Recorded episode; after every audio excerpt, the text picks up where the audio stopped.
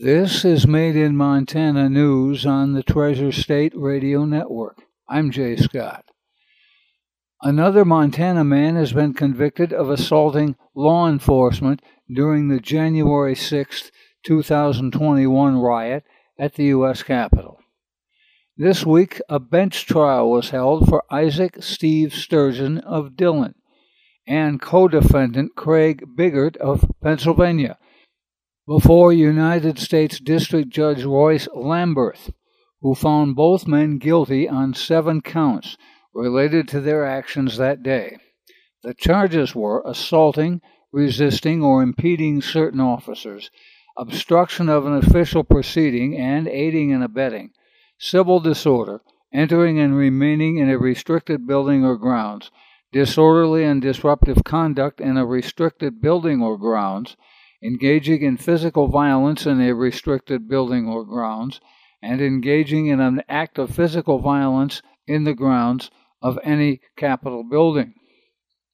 Quote, the defendants have the right to believe whatever they liked about the 2020 presidential election and to voice those opinions, Lamberth said in his opinion. But the First Amendment does not give anyone a right to obstruct or impede Congress by making it impossible for them to do their job safely. And it certainly does not give anyone a right to riot, assault police officers, or enter restricted areas. Sturgeon's defense had tried to argue that he took former President Donald Trump's speech that day to heart and was only acting on what he believed were the former president's direct orders. Again, we quote the opinion belief that your actions are ultimately serving a greater good does not negate consciousness of wrongdoing. That's again Judge Lamberth in the opinion. The University of Montana, Montana College, and other Montana University system colleges will all see tuition and fee hikes in the next two years as the Montana University system manages increasing costs mostly associated with payroll increases. With the Montana Board of Regents biennial budget approved last week, in state undergraduate and graduate tuition will increase by 4% in both fiscal years 2024 and 2025 out of state undergraduate and graduate tuition will increase by 6% in those years. The budget comes with a 5% increase in expenditures in fiscal year 24 and a 4.4% increase in fiscal year 25. 70% of the increase will go to payroll taxes originating from the MSU pay plan signed in April that outlined either a dollar fifty an hour or a four percent raise, whichever is greater, for both this year and next. At UM, in-state fees will also increase by 9.6% for fiscal year 24 and just under 7% for fiscal year 25. Out of state fees will increase by 14.4% and 11.2%, respectively. The changes bring the cost of a semester for resident undergraduate students to $4,273. For non resident undergraduate students, $16,832. The Cathedral of Helena will repair and restore and preserve portions of its south steeple. Following damage caused by winds in November of 2021, which resulted in the displacement of some clay tiles and the loosening of many others on the south steeple, a temporary stabilization repair was completed by a specialty contractor using a high lift bucket. Quote, to ensure the long term stability and aesthetic appeal of the cathedral, put in motion for a more permanent repair of the south steeple. That's according to a news release. The church is not disclosing the amount of money it is spending on the site, but says some of the funding will come from Omaha, Nebraska based Catholic Mutual, the church's insurance provider. The project will involve the installation of scaffolding to aid worker access. Scheduled to begin in June, the repair is expected to be completed by the fall. U.S. Senator Steve Daines wants a ban on what he describes as adult cabaret performances on military installations. Daines introduced the legislation which takes aim at, quote, topless dancers, go go dancers, exotic dancers, strippers, or male or female impersonators who provide entertainment that appeals to prurient interests. He introduced that bill on May 9th co sponsored by several fellow GOP senators, including Florida's Marco Rubio and Arkansas's Tom Cotton, the bill would prohibit the Defense Department from hosting or financially supporting those performances. Air Force officials confirmed to the Daily Interlake that the events occurred, but the attendance was voluntary and the events did not receive public funding. Quote, private organizations on military bases are able to host volunteer events to celebrate monthly observances or cultural events if approved by the local installation commander. Examples of events hosted on the base could include fun runs, 5Ks, trivia contests, or musical performances. Daines says he finds it hard to believe that the story hour and subsequent drag show promoted on social media and held on base were organized without drawing upon taxpayer dollars. Quote, I don't believe it. That's why I'm still demanding answers. Look, they're trying to cover this up. Republican lawmakers grilled the Secretary of Defense and General Mark Milley, the chair of the Joint Chief of Staff, on drag performances on military installations during testimony before Congress back in March. I will say again, this is not something that we support or fund, Defense Secretary Lloyd told Representative Matt Gaetz, the Republican from Florida, during a hearing on the Defense Department's fiscal year 2024 budget request. When Gaetz referenced the Malmstrom events a few seconds later, he got the same answer from Lloyd. Again, I will say what I said before. Though, connected the Malmstrom events to the perceived political goals of the Democratic Party and said they were the cause of recruitment woes among the various armed services. Asked what authority would have the final say on what constituted prurient interests, Daines declined to specify. Quote, Montanans know it when they see it, end quote. Congressman Matt Rosendale has continued to criticize the Department of the Interior and its efforts to conserve public lands and protect natural resources in a House subcommittee meeting on Wednesday. Quote, It's clear that the BLM has turned into a climate activist organization under this administration.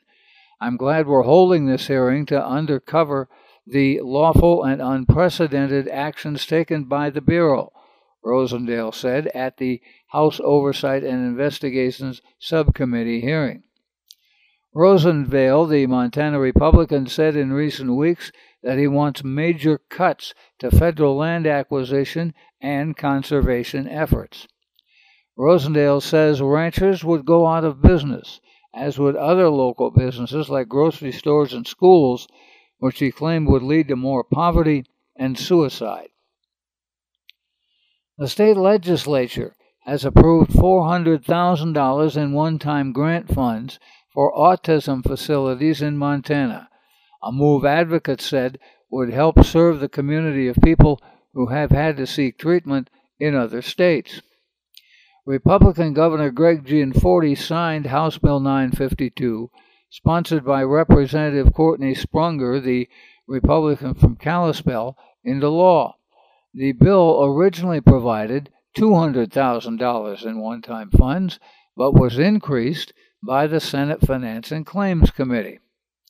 Senator Mike Cuffe, the Republican from Eureka, carried the and spoke on the floor about a relative who has a son with severe autism who has grown to be large and, quote, impossible to handle. He said the boy's mother went to the hospital bruised up because there was no place else to go and she needed to leave him there at the hospital.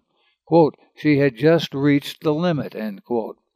Cuffe said he worked with the family and eventually they were able to send the boy to a facility in Mississippi where he was able to access treatment. Senator Shane Morigeau, the Democrat from Missoula, proposed a similar bill that was killed earlier in the session. To be eligible for the funds, a nonprofit or government organization would need to provide a dollar for dollar match from public or private sources, as well as provide the Department of Public Health and Human Services plans for construction of an autism facility in Montana. The deadline for the state funds is August 1st. The University of Montana Western anticipates breaking ground on a new sports and activities complex in August, with the goal of having a game ready field in the fall of 2024. A $13 million fundraising effort is raising money for scholarships, academics, and student wellness and athletic facilities. UM Western is partnering with the Dillon Area J.E. Contracting R.E. Miller Company to build the complex on part of 14 acres next to the campus that was pledged by John and Phyllis Erb. With expanded seating and new amenities, administrators say it will greatly improve campus life, recruiting future students, and be available for Beaverhead County games and events. University of Montana President Seth Bodnar has announced former UM President Sheila Stearns has died in Flagstaff, Arizona. Stearns served as president of UM from December of 2016 to January of 20. Sheila Stearns received four degrees from UM a bachelor's in English and history, a master's in history, a doctorate in educational administration and supervision, and an honorary doctorate in education in 2018. Stearns also received the 2017 Governor's Humanities Award for her support of humanities throughout her career in Montana education. The Bureau of Reclamation says projected water levels and releases at most reclamation managed reservoirs in eastern Montana will be near average this Memorial Day weekend. Quote, early runoff has been refilling reservoirs at all facilities. That's according to Ryan Newman, the Montana area manager, in a news release. Most of the boat ramps at reclamation reservoirs east of the Continental Divide will be usable during Memorial Day. Glacier National Park is reminding visitors that vehicle reservations are required from May 26 through September 10th for people entering the park by vehicle or motorcycle between 6 a.m. and 3 p.m. on the west side entrances. Vehicle registrations will not be required at Many Glacier, Two Medicine, or St. Mary's at Rising Sun until July 1st. That's on the east side of the park. Visitors with lodging, camping, or commercial activity reservations do not need a vehicle reservation and can use their confirmation email to access the portion of the park for which their activity is booked. If you need to hear this report again, please check the podcast on our Treasure State Radio or KGRTDB web pages. Made in Montana News is podcast worldwide with listeners in now 50 U.S. states and Canadian provinces, three Native American nations on 31 countries in six continents. We also post expanded versions of our stories on Facebook.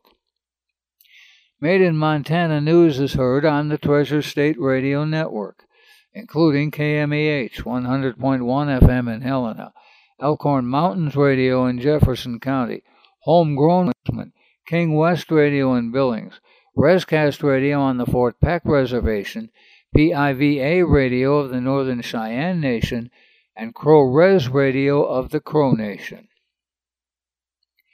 That's Made in Montana News. I'm Jay Scott. This is the Treasure State Radio Network.